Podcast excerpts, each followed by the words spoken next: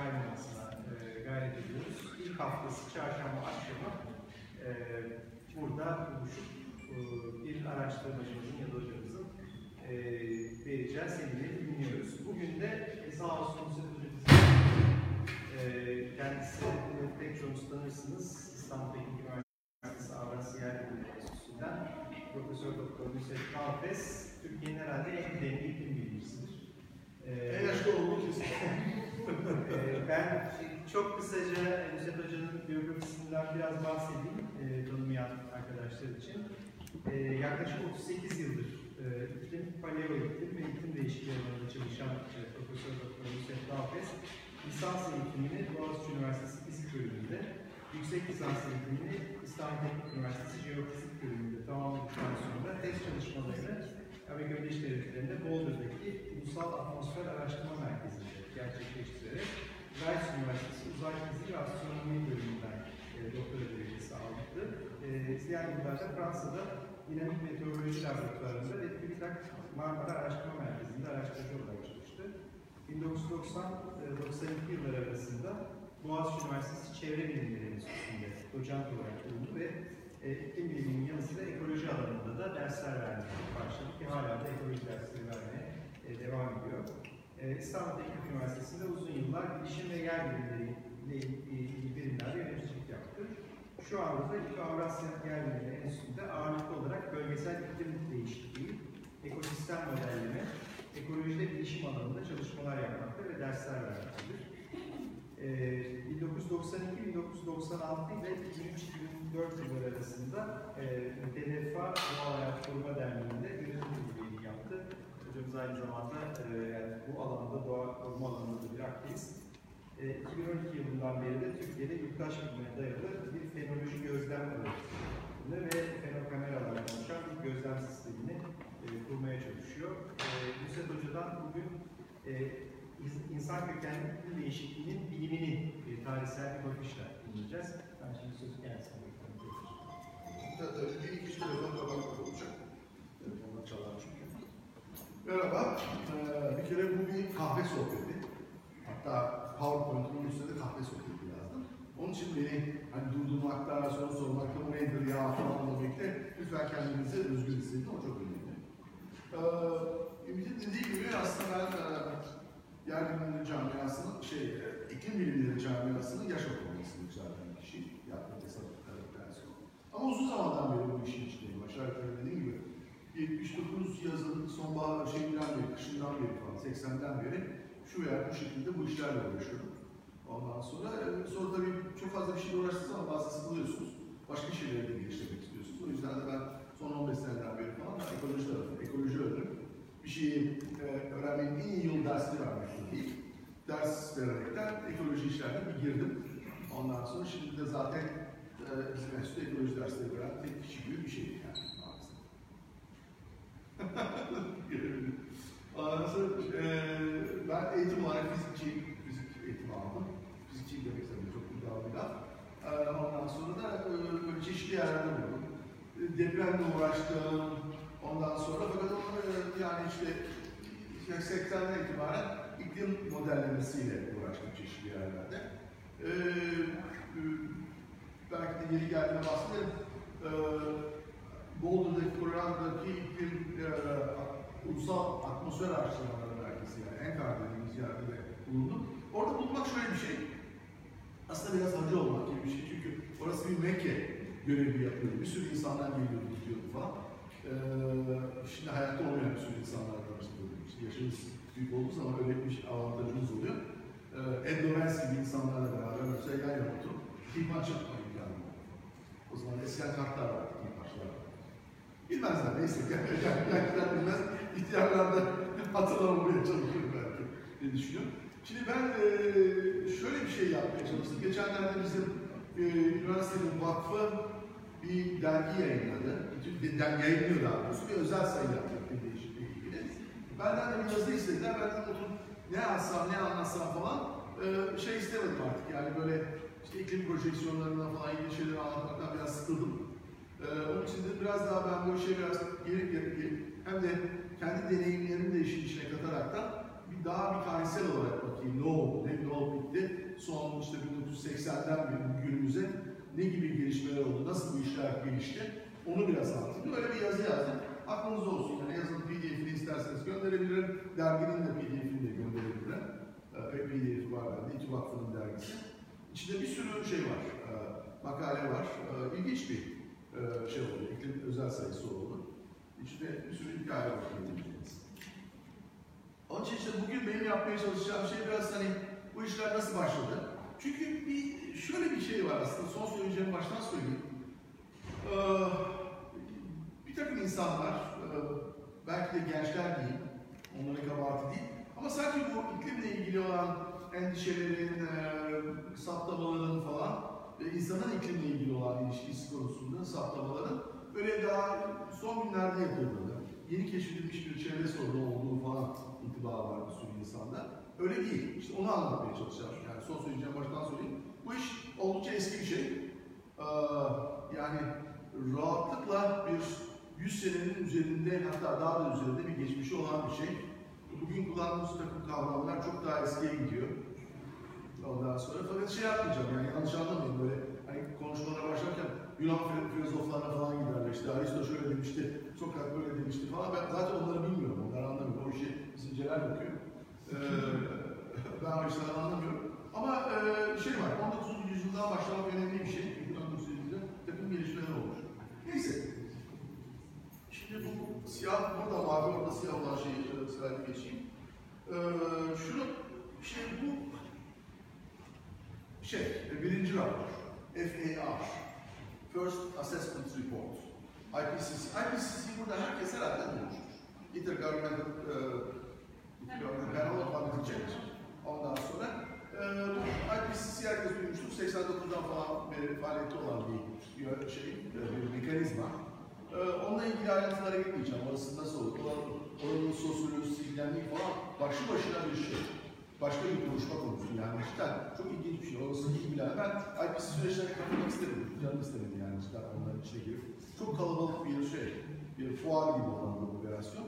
Ona girmek istemedim ama değersiz değil, kesinlikle değersiz değil. Çok önemli bir damıtma görevi yapıyor yani. Bilgiyi herhangi bir andaki, bir T0 anındaki iklimle ilgili olan nerede duruyoruz bilgi açısından onu damıtıyor ve e, kamunun kullanımına, karar vericilerin kullanımına sunuyor. Ve bu IPCC raporları şu anda galiba en son rapor 5. rapor değil mi? 5. rapor. Bu raporlar güzeldi size söyleyeyim yani aslında iklimle ilgili bir ders verecekseniz falan onları textbook olarak bile kullanabilirsiniz. Çok kaliteli hazırlanmış raporlar, güzel yazılmış raporlar. Ee, ve yani e, state of art e, bütün literatürün içinde. Onun için o önemli. Şimdi o raporlardan ilki e, 1989'da yayınlandı bildiğim kadarıyla. 90'da kağıt olarak yayınlanıyor geçti. 89'da hazırlandı. 90'da çıktı o rapor. Ve o rapor e, yani şöyle diyeyim tarihini koyayım 1990 bir, bir referans olarak alınabilir.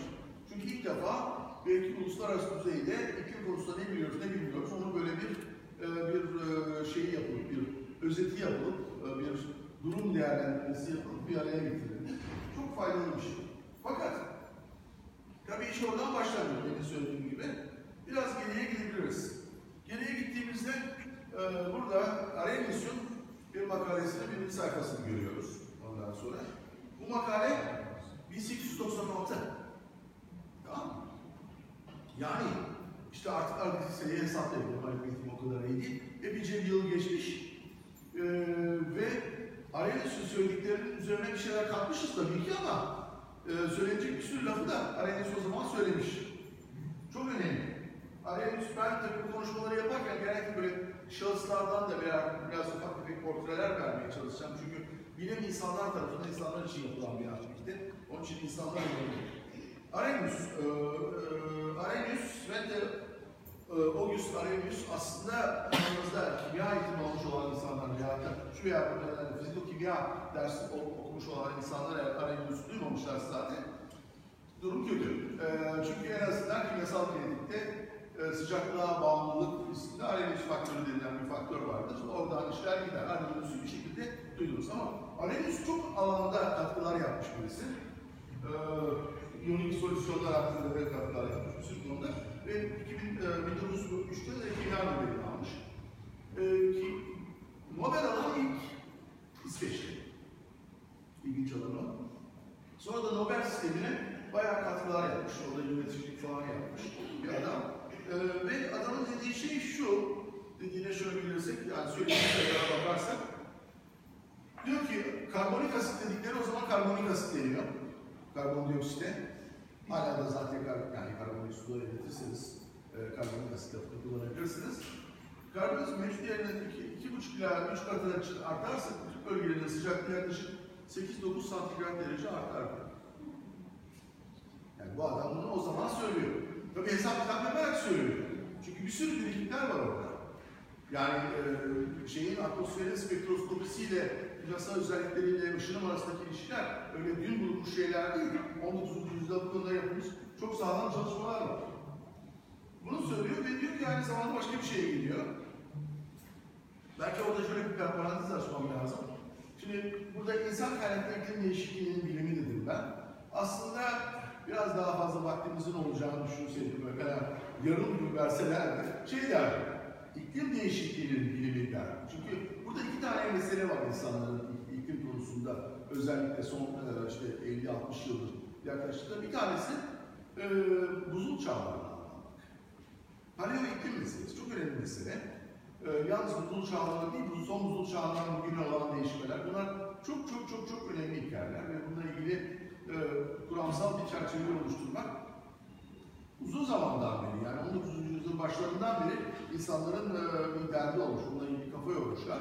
İkincisi de tabii e, o zamanlar herkes karbon, karbon yapıldığını biliyor. E, karbondan da karbondioksit çıktığını biliyor. Atmosferde karbondioksit arttığı da belli. Bu da bilinen bir şey. Bunun sonuçları ne olur? Yani bir insan kaynaklı tarafı var, bir doğal var. Bir tabii şey mevzu var, ona girmeyeceğiz hiç. Ee, iklimin doğal değişkenliği hikayesi var. Ona girmiyorum şu anda. Onun için yani burada söylediği, ikinci söylediği şey, buz çağı sıcaklıkların 40. e, ve 50. paralelleri arasındaki değerlerini elde etmek için havadaki karbon, e, karbonik asit şimdiki değerinin 1,62 ile 1,55 e, ne kadar düşerse o zaman sıcaklığı biz 4 derece 5 derece santigrat düşürebiliyoruz.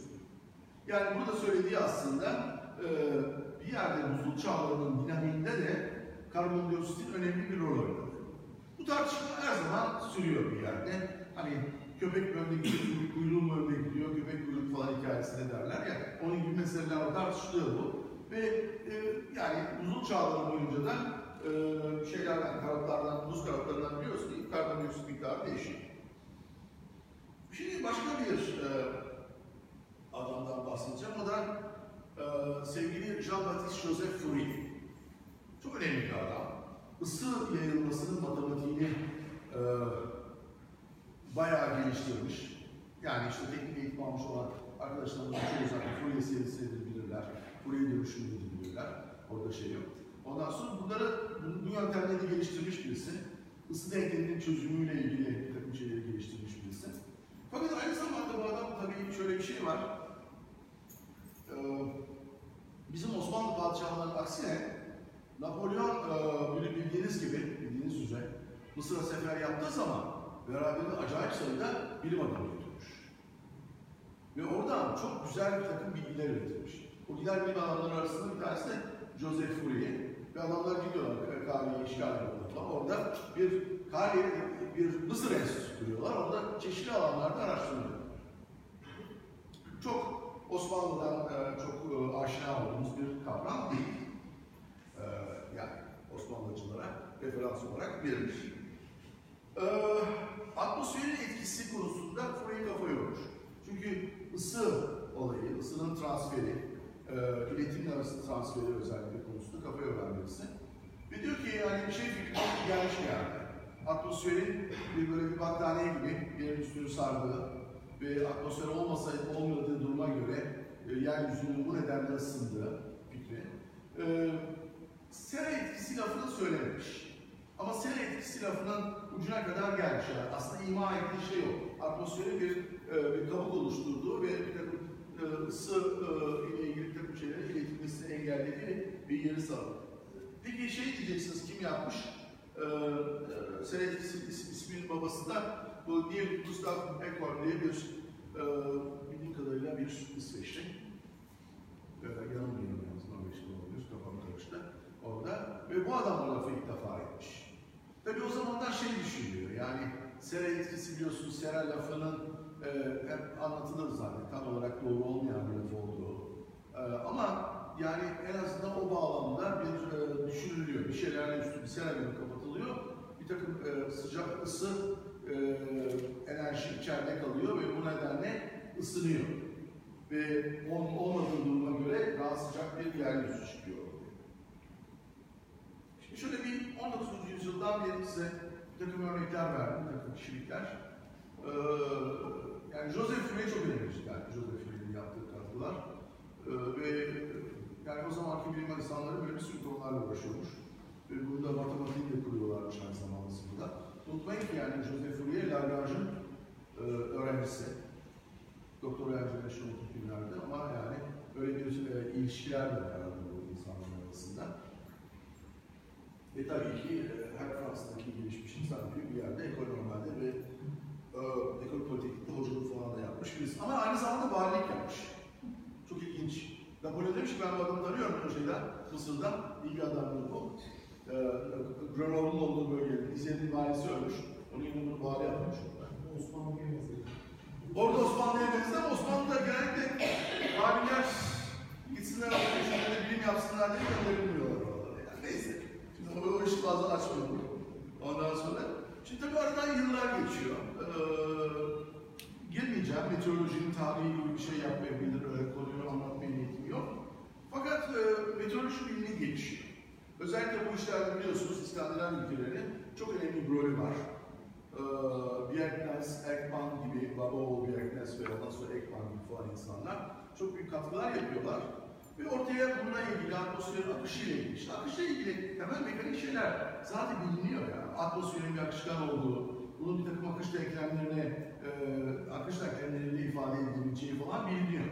Navier-Stokes denklemleri daha dün ortaya çıkmış şeyler değil. Bu zamanlarda biliniyor. Fakat bunları, bunlar tabii yapıları, e, şeyi, yapılarıyla e, non-lineer denklemler. Şimdi non-lineer'e burada herkes bilmek zorunda değil ama non-lineer lafını duyduğunuz zaman kaçın bir zaten. Yani non-lineer zor bir iş, çözmesi çok zor.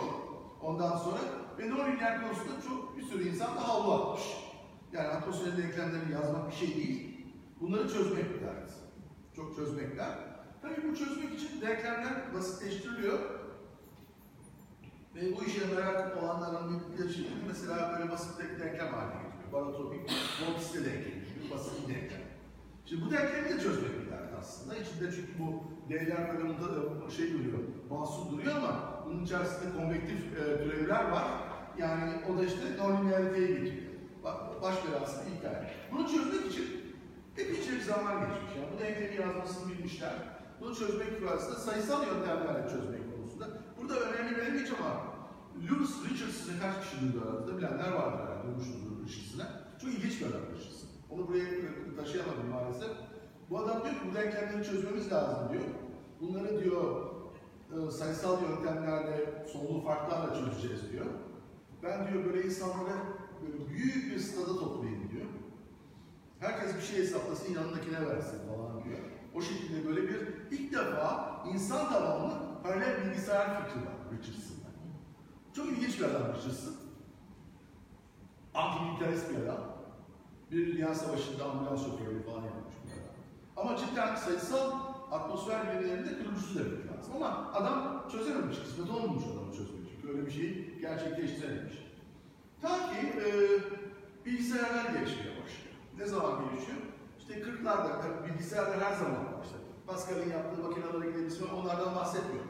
Elektronik ya da elektromekanik bilgisayarlar önce, sonra da elektronik bilgisayarlar. Tabii onların e, o bunlardan bahsederken bu adamcağızdan bahsetmeden olmaz. John von Neumann acayip bir adam. Yani adamın el atmadığı matematiksel konu yok. Oyun teorisinden e, selüler otomataya kadar aklınıza ne gelirse ama aklınıza ne gelirse e, akışkanlar mekaniği falan.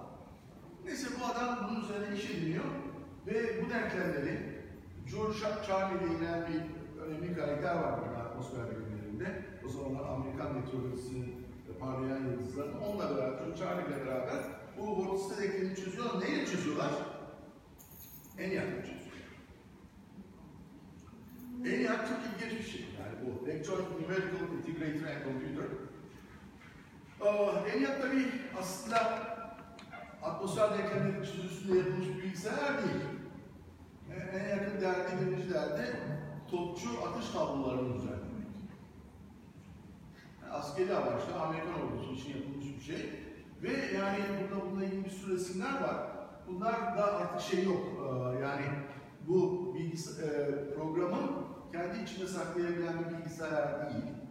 Bu aslında dışarıdan kabloları birbirlerine bağlayarak programlanan bir bilgisayar. Yani burada kişiler aslında bir yerde programcılar tabii fişleri birbirlerine sokuyorlar. Ayrıca bir bilgisayar var falan. ENIAC e, ortaya çıkıyor. ENIAC'ın aslında ortaya çıkması 1946. University of Pennsylvania'da ilk e, kuruluyor bu. Çalışmaya başlıyor falan. 1950'lere yaklaşıldığında e, von Neumann, John von Neumann ki aslında John von Neumann şey bir e, bir Macar. Amerika'ya böyle gelmiş bir sürü Macarlar vardır. Bunlardan belki bir tanesi, başka bir tanesi adını bilirsiniz, Edward Teller. Meşhur hidrojen bombasının babası olan Edward Teller. Bir de ayrıca bu, hani etrafta böyle büyük matematikçi isimleri, fizikçi isimleri görüyorsanız ve bunlar, bunlar 1940'larda etraftalarsa bir şekilde Manhattan projesine bunlar bulaşmış insanlar. Bulaşmış. Kötü anlamda kullanmıyorum. O zaman istek olmuş bunlara. Bunlar bir takım problemleri çözmüşler. O zamanlar mesela e, Stanislav şeyle, Ulan'la falan bunlar beraber şey yapmışlar.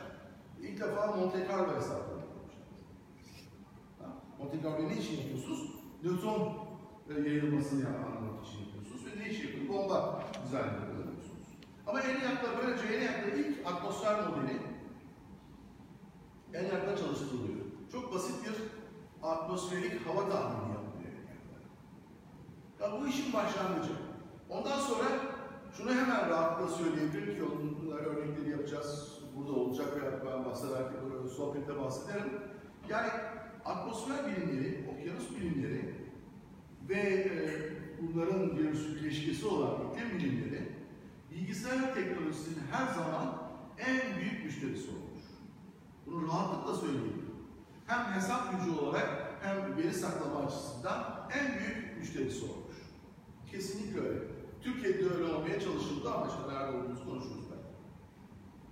Peki, eee şimdi 1960'larda 70'lerde ne oluyor? Eee aslında bu atmosfer modelleri ve okyanus modelleri geliştirilmeye başlıyor.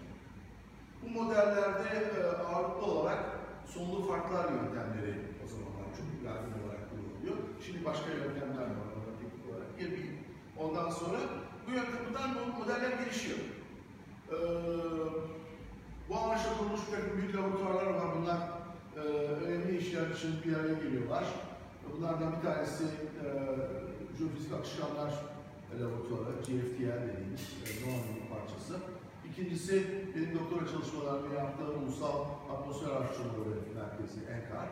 Bunlar e, yani hem bilgisayar teknolojisi hem de konunun önemi, iklim konusunun önemi gündeme çıktıkça buralara e, bir miktar para verilmeye başlanmış ve bunlar ortaya çıkmış. Ha şunu da söyleyeyim bu arada yani Enkara'nın e, sevgili öğrencim e, Yeliz de oralardaydı. E, bilmesi gereken bir şey var. Enkara kuruluşu aslında güneş fiziği için. Yani Hayati Observatory diye bir yer güneş gözlemleri yapılmaya başlanıyor. Fakat sonra güneş lekeliyle iklim arasındaki ilişki her zaman insanların böyle merakını çeken bir konudur.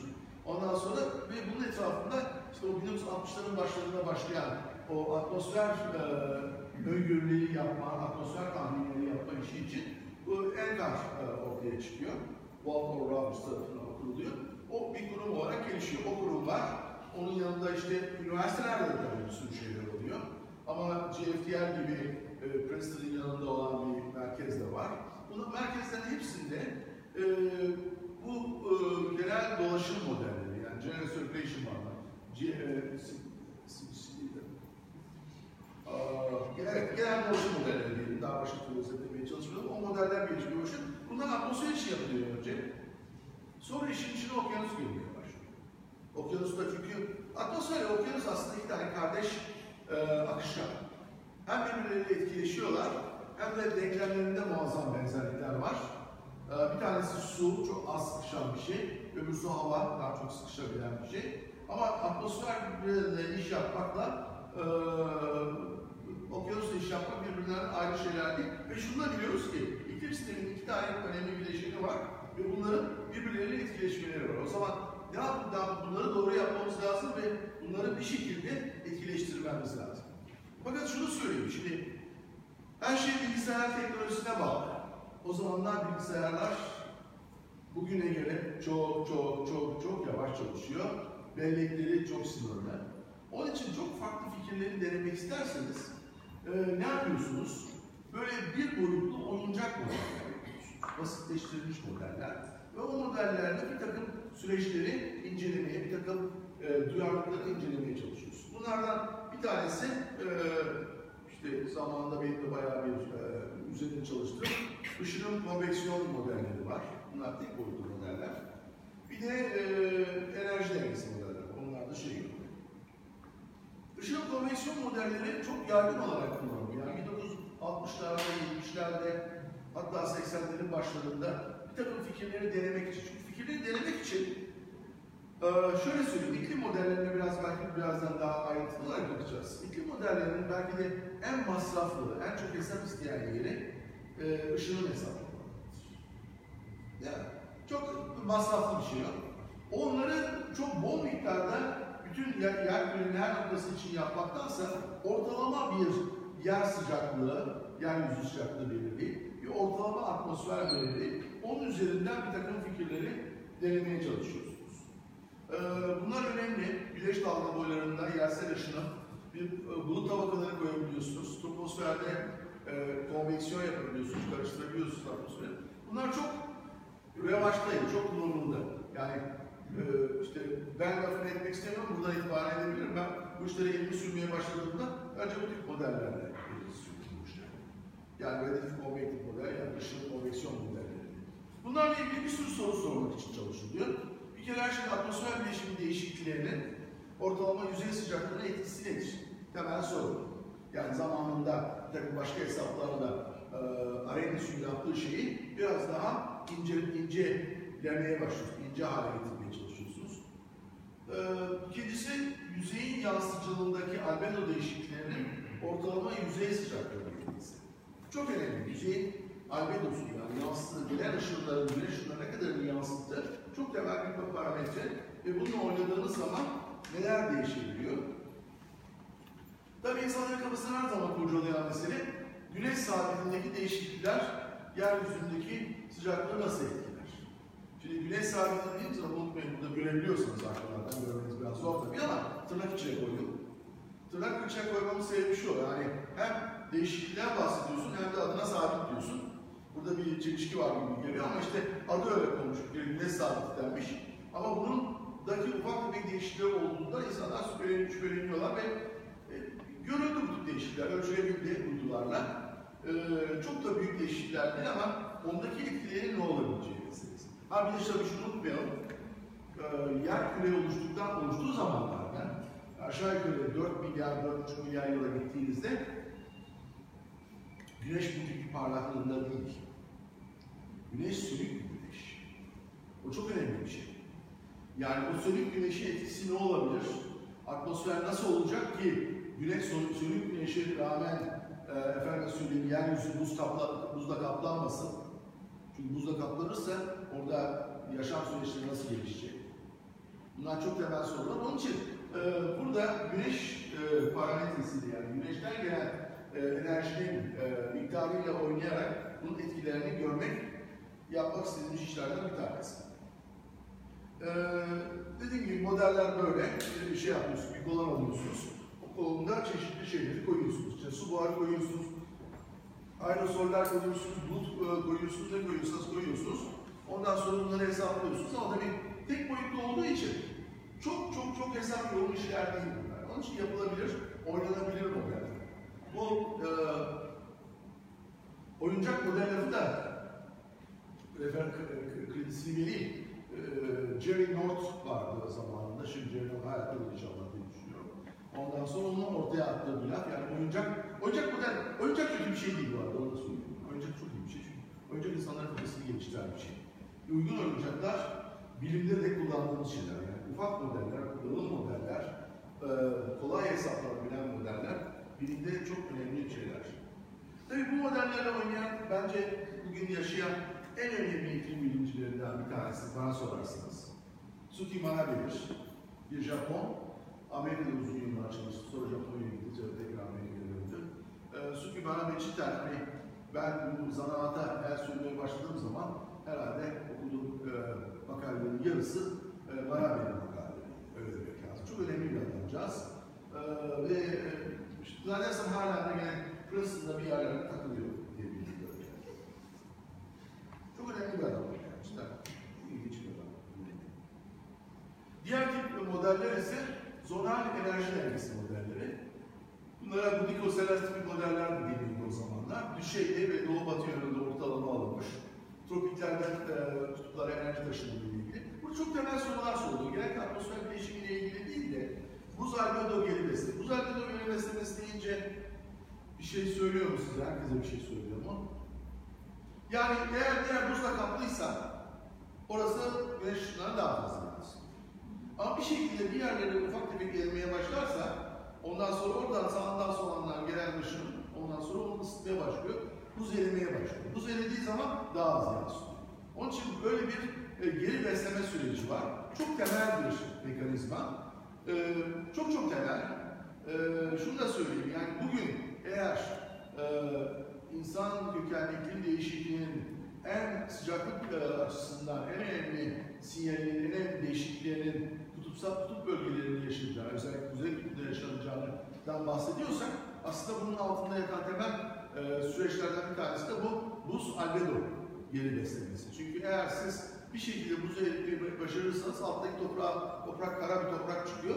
Onu ısıtıyorsunuz, bu sefer daha çok buz eritiyorsunuz ve böylece buzu ortadan kaldırabiliyorsunuz. Onun için çok ilginç bir şey o.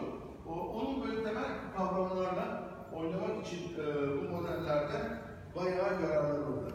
Bu çok aynı şekilde tabii yine güneş saatindeki değişiklikleri yapmak için de modellerde şöyle modeller zonlar olarak alıyorsunuz yani. Oralara gelen, gelen giden e, enerjiyi e, ışınama, ışınama bakıyorsunuz. E, çok basit bir takım mekanizmalarla da e, ekvatordan kutupa enerji ışınımıyla ilgili bir takım matematiksel formülasyonlar yapıyorsunuz. Bunlarla da hani Aa, gençlik yıllarında, çocukluk ben de bunlara çok oynadım. Yani o zamanlar bunlar oynanan modeller. Cidden bunları çalıştırmak, bunlardan bir takım sonuçlar elde etmek her zaman yapılmaya çalışılan bir şey. Ve bunlar yani şeylerde 80'lerin başına gelinceye kadar bunlar çok önemli bir yer tuttu. Ee, iklim biliminin gelişmesinde. Şimdi 80'lere geldik. 80'lerde artık e, bu gelen dolaşım modelleri, GCM'ler giderek e, kapsamlı hale geldiler. Yani giderek bunlar geliştiler, e, geliştiler. E, bunların içinde ki atmosfer var, okyanus var. E, Ondan sonra deniz buzu. Deniz buzu çok önemli bir şey. Bildiğiniz gibi kutup bölgelerinde e, deniz buzu oluşuyor. Yani denizin donmasından dolayı bunun buzla, kara buzu başka bir şey, deniz buzu başka bir şey. Orada buz oluşuyor. E, buz oluştuğu zaman da buz oluşurken e, tuzlu suyu da etrafa atıyor falan. Orada okyanusun dolaşımı etkileniyor. Aynı zamanda da bir şeyin üzerine buz, buz çok iyi bir yalıtıcıdır. Onu da söyleyeyim. Bunu herkes biliyor diye tahmin ediyorum. Çünkü eskiden bu otomatik defrostlu buzdolapları yoktu. Bir buzdolabınız içerisi buz bağladığınız zaman anlasınız ki boşu boşuna elektrik harcarsınız. Soğutmazdı bu. Çünkü orada buz kaplıyor. Aynı şekilde buz kaplaması yani e, özellikle kutup bölgelerinde okyanusun üstünün buz kaplaması, kuzeyde Arktik Okyanus, güneyde ise Antarktika'da etrafındaki bölgelerin deniz buzuyla kaplanması orada atmosfer ve okyanus arasındaki enerji alışverişini çok ciddi bir şekilde etkiliyor. Onun için deniz buzunu doğru yapmak zorundasınız. Deniz buzu parçalanıyor, taşınıyor, bir sürü şeyler oluyor. Bu doğru. Bu yapılmaya başlandı. 80'lerde bu konuda bayağı gelişmeler oldu ve devamlı olarak bu konuda çalışmalar yapılıyor. Okyanus, e, yani oseanografi, okyanus bilim ve e, deniz buzu etkileşmeleri konusunda şu anda artık e, bizim enstitümüzde gayet yetkin bir arkadaşımız var. Mehmet Ilıcak, bilmiyorum tanıdım mı şey, e, övmek gibi olmasa olur biraz şey. Böyle söylüyorum ki bazı yani, yani kızanlar oluyor da onları kızdırmak da tabii özel bir şey. Ee, neyse, deniz buzu işin içinde var. Yalın bitki örtüleri olmaya başladı. Çünkü bitki örtüsü de önemli. Yüzeyin yansıtıcılığını, karaların yüzeyin yansıtıcılığını belirliyor. Ve aynı zamanda ileride bakacağız, aslında bitki örtüsü demek aynı zamanda karbon demek. Karbonun tutulması demek, karbonun salınması demek. Onun için bitki örtüsünü de bu işin içine dahil ediyorsunuz. Bitki örtüsü e, bir şekilde bir yüzey modelleriyle konmaya başladı. Ve tabii sonunda bu modeller artık e, kuple çalıştırılıyor. Birbirleriyle enerji alıyor. Şimdi tabii bunları beraber çalıştırmanın çok ciddi sorunları var. Yani biraz e, nedir onun? Kaplumbağayla tavşan hikayesi vardır yani. Farklı hızlarda yürürler. Bu atmosfer modeliyle okyanus modeliyle beraber çalıştırdığınız zaman öyle bir kaplumbağa tavşan probleminiz var. Bunun etrafından dönmek için bir sürü e, akıllıca yöntemler kullanmak zorundasınız. Ve bunlar da aslında kullanılmaya başlandı. E, o yıllarda yavaş yavaş geliştirildi. Şimdi aslında e, burada e, yavaş yavaş giderek bir terminoloji değişmesini e, gözlüyoruz. E, bu arada tabii okyanus modelleri konusunda Kirkbride'a bir e, selam göndermeleri olmaz. Çünkü cidden Princeton'da bu kö- e, şeyleri, okyanus modellerinin e, sonlu farklı modellerini geliştiren kişi. E, hala da bir sürü modellerde imzası var. Yani modellerin arkasında imzası var. Önemli bir imza. Şimdi bu modeller e, e, şöyle bir şey. E, bir kere e, atmosferi, okyanusu, yüzeyi kutulara, kutulara bölüyorsunuz. Kutu oynamak, küçük kutular var böyle. Ve bu kutuların aralarında enerji alışverişi oluyor. O kutu- kutulara e, uzaydan e, güneş ışını geliyor. Bunlar kendi içlerinde yer dalgalarıyla ışının e, alışverişi yapıyorlar. E, tabii ki yüzey, e, şeyli bir yüzey. E, dağ var, ovalar var, yüzeyin engebeleri var. Bunlara hesaba katmak zorundasınız. Bir yerde kutuları yapıyorsunuz. Kutulardan kalkarak. Sonlu farklar, sonlu hacimler falan bir sürü laflar var. Onlar teknik laflar, onlara girmek istemiyorum. Ama e, prensip o. Tabii bu kutular ne kadar büyük olursa o kadar da sizin edeceğiniz laf e, mekanda belirsiz olur. Onun için kutuları mümkün olduğu kadar küçük yapmak istiyorsunuz ama kutuları küçük yaptığınız zaman bu sefer de hesap gerekiyor. Yani hani Amerikalıların bir lafı vardır. Hani omlet yapmak için yumurta kırmanız lazım derler. E, iklim modellemesi yapmak için de hesap gücüne ihtiyacınız var. Yapacak bir şey yok. Onun için orada böyle bir ara çözüm bulmaya çalışıyor. Bir devamlı olarak şeyin müşterisi oluyor. Yani bilgi, bilgi teknolojilerinin müşterisi oluyor. 1980'lerin ortalarında artık başka bir laf devreye girdi. Bu da yer sistem bilimi. Ee, Francis Bradford'un ya kaleme aldığı, düzenlediği bir rapor vardır. Earth System Science diye NASA'nın raporu. O raporun altında bu laf çok kullanılır oldu. Ben de yıllar sonra bizim enstitüdeki lisansüstü programını şekillendirirken orada yer sistem dedim. Tabii onun içine jeoloji de katmaya çalıştım. Ee, Jeologlar benim derimi yüzmeye çalıştılar. Ee, sonunda neyse onların jeodinamik programı vardı. Bizim kendi yer sistem bilimi programımız var. Kardeş kardeş eşleyip gidiyoruz ama jeologlar genellikle hesap kitabı sevmiyor. Bugün Celal bir konferans verdi bizim enstitüde. Ee, neden fiziğin bir işe yaramadığını anlatmaya çalıştı. Ondan sonra e, neden jeolojinin çok önemli olduğunu anlatmaya çalıştı falan. Sen de haklısın dedik. Başka yapacak bir şey yok. Çünkü Celal Törev'den zorlanan bir arkadaşımız. Törev olmakta zorlanan bir. Çok büyük adam ha, onu söyleyeyim. Çok muazzam bilgisi var ama bazı şeylere karşı biraz e, ön yargılı. E, ama ben de provokasyona gelip ortalığı çok fazla karıştırmıyorum. Şimdi e, burada şunu söyleyeyim, şurada burada çok karmaşık bir diyagram gösteriyorum. Bu benim normalde konuşma yaparken korkutma diyagramı. Koyalım böyle, avdarlar. Bu ses şirinlerin hepsinden bahsederse biz buradan kolay kolay geceye kadar buradan çıkamayız derler. Yok, öyle bir şey yapmaya niyetim yok ama şu var. Ya, bu e, Francis Bradford'un raporunda olan bir diyagram. E, yer sistemine bakıyoruz. Fiziksel iklim sistemi, biyojeokimyasal döngüler, Artık biyojeokimyasal döngülerin lafı bol bol edilmeye başlamıştı 80'lerde. Bunların arasındaki ilişkiler toprak gelişimi aklınıza gelebilecek bir sürü faktörler ve bu sistemi tabii şu anda hiçbir bunun hepsini entegre eden, bütün bu süreçleri entegre eden model falan yok. Öyle bir şey yok. Yer sistem modelleri var ama adını yer sistem modeli deniyor ama bu kadar bir karmaşıklığı almıyorlar zaten. Çünkü karmaşıklık koyduğunuz zaman, karmaşıklık çok hani iki ucu kirli değnektir. Çünkü karmaşıklık koyduğunuz zaman o karmaşıklığı doğru mu koyuyorsunuz, yanlış mı koyuyorsunuz bilemezsiniz. Onun için böyle bu yavaş yavaş singa singa yapılacak bir e, süreç. E, acele edilebilecek hali yok. Ve o yüzden bu süreçler devam ediyor. Şimdi bu tip felsefeler e, o zaman böyle bir felsefe gelişti, yer sistem. Tabii aynı zamanda NASA burada tabii ilginç bir rol oynuyor. Diyeceksin NASA nerede oturuyor? NASA aslında yer sistem bilimine bayağı katkı veren bir kuruluş. Ama aynı zamanda yer sisteminin gözlenmesi konusunda bu Earth Observing System'dan falan, uydularıyla falan çok büyük katkılar veriyor. Ve bu şekilde gidiyor. Şimdi eee peki bu modeller, bu modellerde 80'lerde neler olmaya başladı? Bir kere şöyle bir takım resimler var. Allah korusun hepsini siz daha önce görmüşsünüzdür ama ben şu şeyi alayım bari. Ondan sonra şimdi bu e, 70'lerin ortaları. İşte yağmur yağdırabiliyor model, atmosferde karbondioksit koyuyoruz. 80'lerin ortaları yer süreçleriyle ilgili bir şeyler görebiliyoruz. Bulutlar var ve e, burada buzu e, doğrudan koyuyoruz çoğu yerde. Buzu e, modellemeye, özellikle yer e, kıtasal buzu modellemeye çalışmıyoruz. Ondan sonra üçüncü rapor, e, bu rapor zamanı geldiğinde burada okyanus var, atmosfer var fakat okyanusu böyle bir su tabakası olarak konuluyor. Okyanustaki dolaşıma bakılmıyor.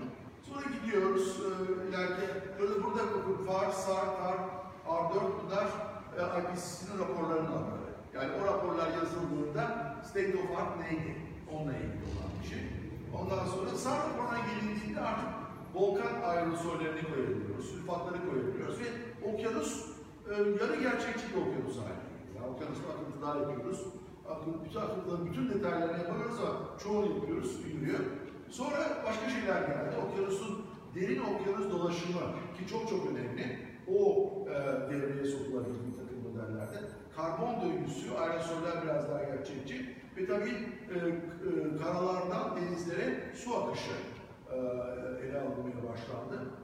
E, artık son e, eğer 4'e veya 5'e geldiğinde giderek daha interaktif olan bir vejetasyon bitki örtüsü koymaya başladı.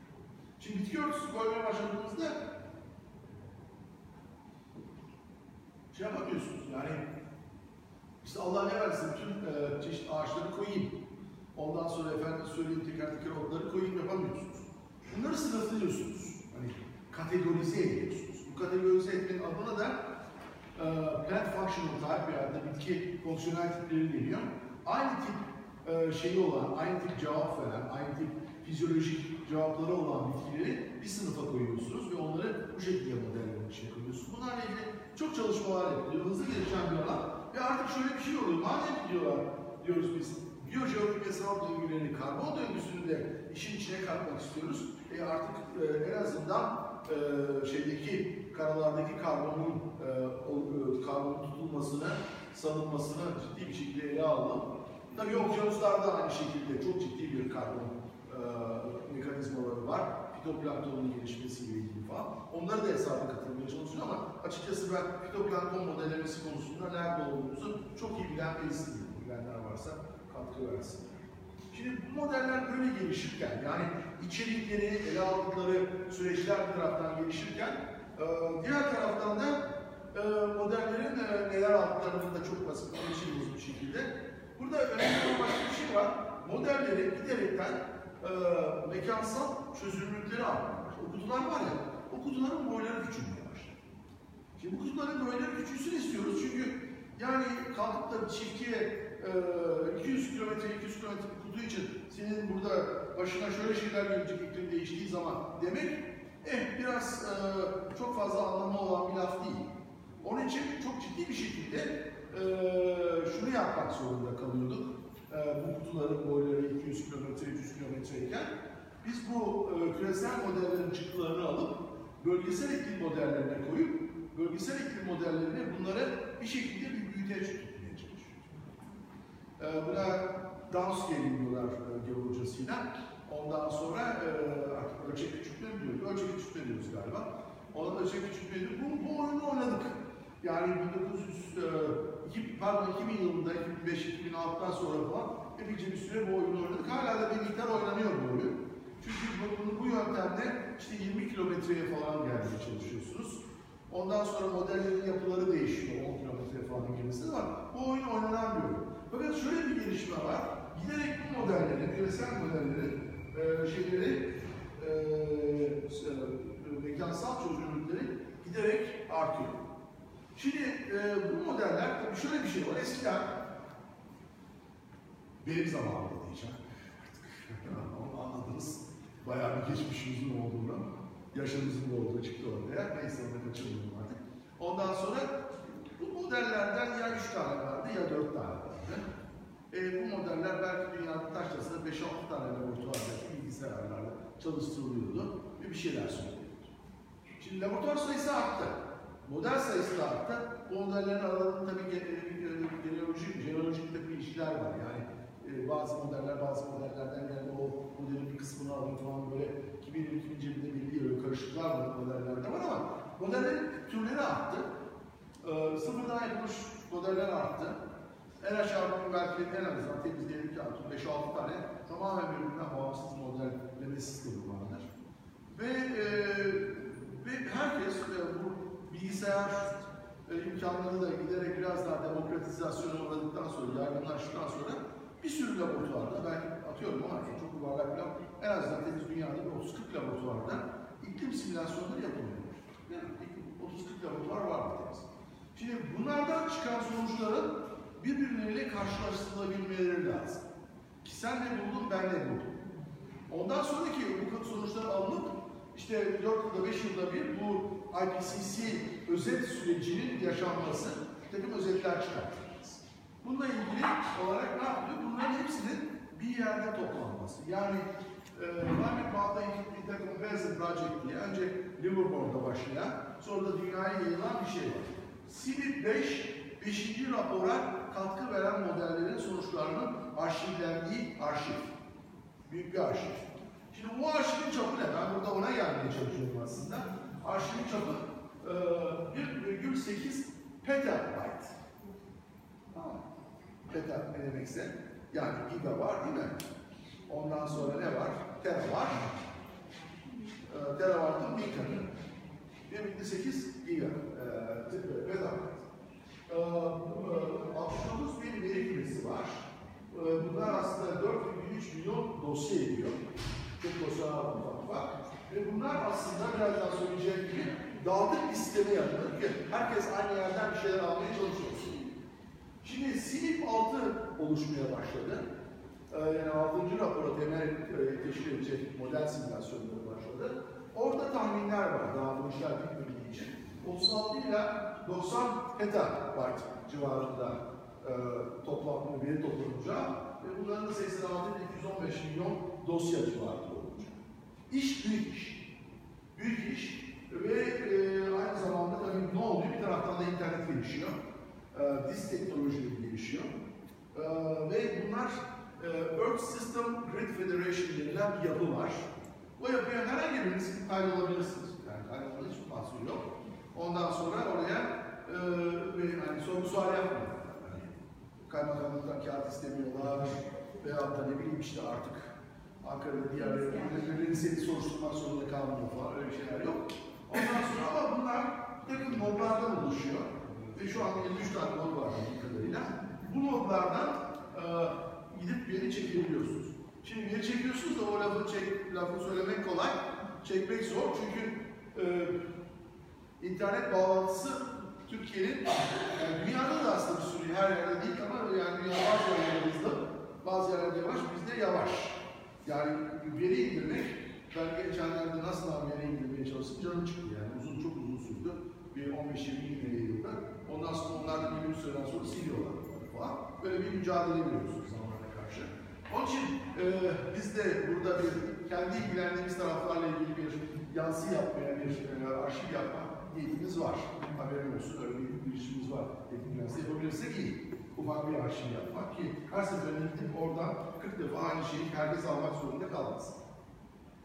Şimdi gördüğünüz gibi aslında bu e, iklim modelleme işi, iklim bilimi e, tabii ki gözlemler büyük bir rol oynuyor ama hesaplamaya dayanan bir şey ve hesaplama değil de bilgisayar. O zaman ben size hayattayı kullandığım süper bilgisayarı göstereyim. E, Cray 1A. Yanında duran amca da Sabre Cray. Sabre Cray aslında Control Data Corporation'da bir sürü bilgisayarı tasarlamış bir bilgisayar mimarı. Ee, ondan sonra ve sonra CD'sinden ayrılıyor. Zaten en kartlarda bir tane CD'si 7600 var. CD'sinden ayrılıyor ve e, Cray 1A'yı geliştiriyor. Ben Encar'da Cray 1A'yı kullandım. Sonra Fransa'da Cray 1S'i kullandım. Ondan sonra Cray'ler o zamanlar en popüler bilgisayarlardı. Bu bir e, ne kadar? 115 kW çekiyor. Az bir değil. Ee, şeyi organik bir şeyle bir kendi içerisinde bir buzdolabı gibi bir şey var. Soğutma sistemi var. İşletim sistemi neyse o önemli değil. Bellek olarak 8,39 megabayt. Kaç derece acaba? 40 kilowatt. Ondan sonra. Ee, ve e, 64 bitlik işlemciler 80 MHz'de çalışıyor. Şu anda GHz'lerden bahsediyoruz. Ve verdiği şu önemli 80 megaflops. Flops demek floating point operations per second demek. Yani saniyede e, kayar noktalı işlem demek. Yaptığı o 80. Ondan sonra Sabre Break 96'da. Ondan sonra başka bilgisayarlar da çıkardı falan. Ondan sonra da işte artık e, e, alt taraftan bakıyorum yani. Ee, öyle alacağız. Şimdi bu bilgisayar hikayesini e, açarsanız ağzımda uzun süre anlatırım ben bunu. O kadar anlatmayayım ama e, bu tabii çok önemli bir şey. Dünyada hani iklim bilimciler bilgisayar teknolojisinin dediğim gibi hep altını çiziyorum en büyük müşterisi. E, dünyada bilgisayarlar nasıl gidiyor? Şöyle bir grafik göstereyim size. E, ilk, e, top 500 diye bir liste var. Dünyanın en hızlı 500 bilgisayar. Bu dünya iki defa, bir Kasım ayında bir de Haziran ayında yenileniyor bu listeler. Ee, ve burası e, şey olarak, gigaflops olarak, e, burası da yıllar. Gördüğünüz gibi ortalama değeri alsak burada, e, ortalama değeri giderek hızlı bir şekilde artıyor. Yani cidden 5 senede bayağı bir logaritmik olarak acayip bir artış yapıyorsunuz. Hızlı olarak gidiyorsunuz. İşte bilgisayar çalıştırmak demek, elektrik demek. Pahalı. Yani elektrik çekiyor. Onun için bir artık bilgisayar merkezlerine tamam bilgisayar para veriyorsun alıyorsun ama aynı zamanda bunları çalıştırmak için yani elektrik de. Onun için elektrik nerede ucuzsa bir, e, süper bilgisayar merkezlerini de oraya koyuyorlar. O çok önemli. Elektrik önemli bir girdi. Ee, ve o yüzden de zaten başka bir liste oluştu. Ee, pardon, şunu da göstereyim ondan sonra gideyim. Şu andaki en hızlı makine. Ee, Haziran listesine göre, Haziran 2018 listesindeki Oak Ridge National Laboratory'de yani Tennessee'de aa, 122 e, petaflop hızında. Demin megaflop, e, megaflops'tan bahsettim 80 megaflop. Bu petaflop hızında. Aa, 4356 tane düğümü var. Power 9 teknolojisi kullanıyor. Bir de ayrıca bu grafik prosesör ünitlerden e, Tesla'nın şeyleri, e, Nvidia'nın ünitlerinden kullanıyor bazı işleri yapmak için. Yani böyle bir sistem. Ben daha bundan önce sistemde birkaç sene önce görmüştüm falan. O sistemler bitti. Onun yerine bu geldi şimdi, Summit geldi. E, bu tabii biliyorsunuz o National Laboratory Amerikan Enerji Bakanlığı'nın finanse ettiği çok önemli bir merkez. Şimdi tabii başka bir liste daha var. O da bizi ilgilendiriyor bir yerde. Mesela en sonunda iklim projesi değil mi bu? O da e, Green 500 listesi. Yani yeşil 500. Yeşil 500 ne? Bilgisayarda bu sefer şey açısından değerlendiriyorsun. Bir e, şey yapmak için e, ne kadar e, gigaflops'un kaç wattta yapıyor? Watt'ta. Yani enerji tüketimi. Hesap gücüne göre enerji tüketimi. Bu çok önemli bir şey. Çünkü bilgisayarda aslında enerjiyi iki şey için kullanıyorsun. Bir bilgisayarı çalışmak için kullanıyorsun. Bir de bilgisayarı soğutmak için. Baya baya bir iş bu. Onun için genellikle soğuk yerlere ve enerjisi bol yerlere ve enerjisi ucuz yerlere koymaya çalışıyor. Ve arazisi ona göre ucuz olacak arazi ve enerjisi bol olacak. Mesela e, demin ettiğim Ulusal Atmosfer Araştırma Merkezi'nin hesaplaması artık şeyde yapıyor, Wyoming'de yapıyor. modeli, Miami Yıkılıklar Merkezi. Başka bir yere yıkılıyor. Elektrik, elektrik için herhalde orada takım özel bir şeyler yapıyorlar, anlaşmalar yapıyorlar falan. Bayağı elektrik kullanıyor. Peki, son olarak ben, e, kusura bakmayın biraz zaman çok aşmadık galiba, çok kötü değil. Tabii biz bu işte karbondioksit ne yapar, karbondioksit artarsa ne yapar falan, bu karbon, karbon üzerine konuşuyoruz hep. Ee, karbonun kaderi meselesi. Yani bir kere evet karbon, fosil karbon çıkartıp yaktığımızı biliyoruz. Fakat soru şu, atmosfere attığımız karbonun ne kadarı atmosferde kalıyor? Çok temel bir soru. Buna çeşitli şekillerde yaklaşmak mümkün. Tabii yani attığımız karbonun hesabını yapabilirsiniz fosil yakıtlar. Kim ne kadar kömür yakıyor, kim ne kadar petrol yakıyor falan bunların e, ekonomik hesaplarını yapabilirsiniz. O mümkün. Yani envanterlerini yapabilirsiniz. Ama başka bir şekilde daha bakmak. O da çok ilginç bir şey.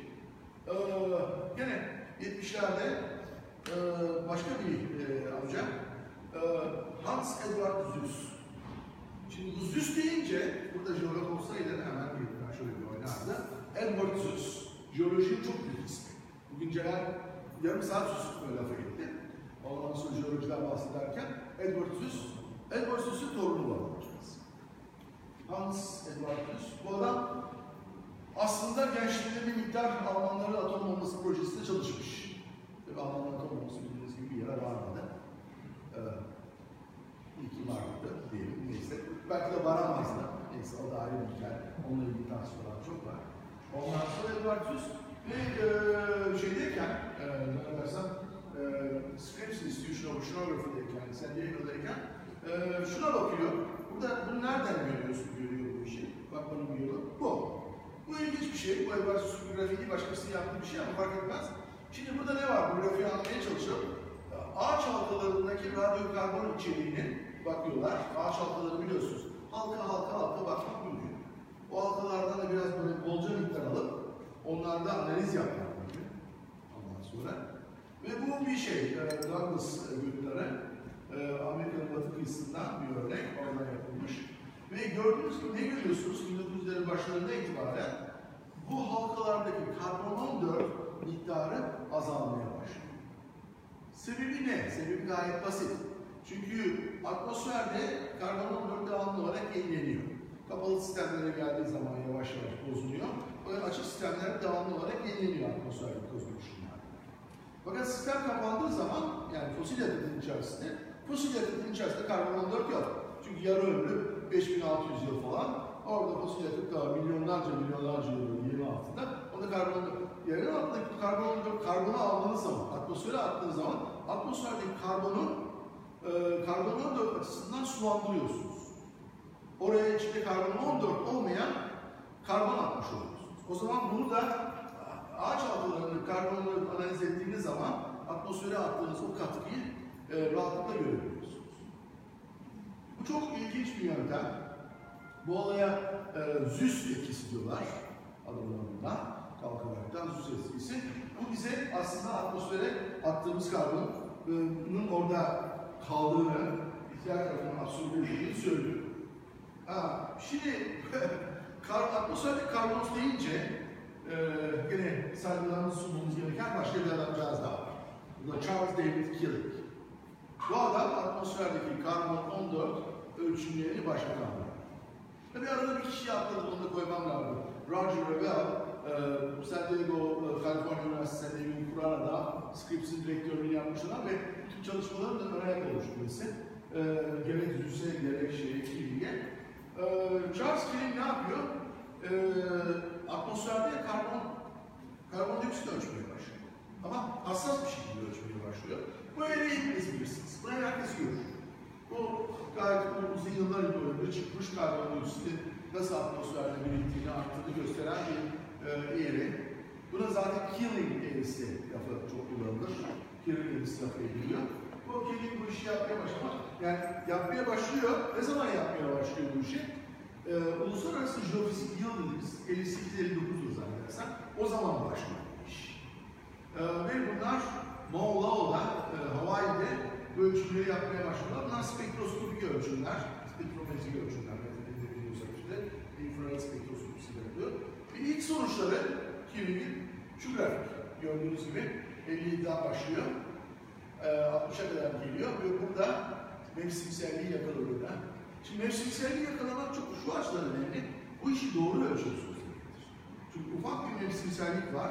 Kuzey yarımküreli, güney yarımküreli birbirinden farklı. Kuzey yarımküreli yaz olduğu zaman ne oluyor? Bitkiler harekete geçiyor. Karbonu kullanıyor değil mi? Karbon atmosferden çekiliyor.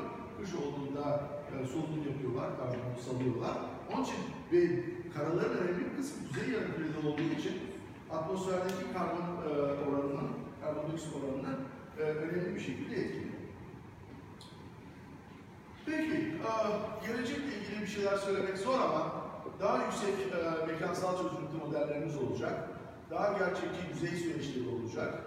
E, ve tabii en önemli şey belki, son söyleyeceğim şey. Şimdi biz böyle eskiden bir tane simülasyon yapıyorduk. Aa işte bu, simülasyon bu, etkiyi gördük, işte şu azaldı oldu. Şimdi artık kusura bakmayın bu işteki e, belirsizlikler, dalgalanmalar, e, kaos değil, başka şey değil, kendi içinden, kendi içinde yarattığı değişkenlikten dolayı artık böyle bir tane simülasyon yaptığınız zaman kimse sizin suratınıza bakmıyor. Simülasyonları bir simülasyon devleti yapmak zorundasınız. 5 tane, 7 tane, 9 tane simülasyon yapacaksınız en azından. Bunların ortalama sayılarını, bunların birbirlerine göre sapmalarını falan yapacaksınız. Yani buna ensemble dediler, ensemble dediler İngilizcesiyle olan bir yöntem. Bunu yapmak zorundasınız. Peki aynı simülasyonun ben bir tanesini zar zor hesaplama kaynaklarıyla yaparken bundan 9 tane yapmaya kadar, e 9 defa daha fazla hesap kaynağı gerekecek. Onun için yani artık e, öyle bir simülasyon yapıp alın e, vatandaşlara bakın bu simülasyonu devri geçti. Çünkü bizim bizim için en önemli şeylerden bir tanesi iklim e, değişikliği uyumundan e, bir şeyler söylemek ama aynı zamanda söylediğimiz şeylerin de belirsizlikleri konusunda da namuslu olmak ve bir şeyler söyleyebilmek. Yani biz bundan çok sağlıklı, bizim elde ettiğimiz sonuçlar son sonuçlardır, böyle tek bir. Öyle bir şey yok bu dünyada. Herkes sizden belirsizlikle ilgili bir kestirim istiyor.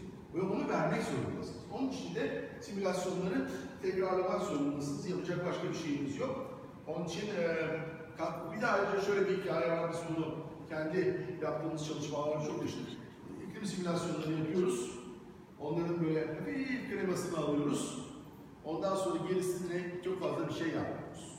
Yani iklimle yaptığımız simülasyonları da katma değerli bilgi ürünlerine çevirmek ve son kullanıcılara ulaştırmak bence önümüzdeki yılların önemli hedeflerinden bir tanesi olacak. Çünkü insanların e, simülasyonlara dayalı, projeksiyonlara dayalı karar vermelerini istiyoruz. Ben bunu susayım, ben gevezeyimdir ama bunu durdurmak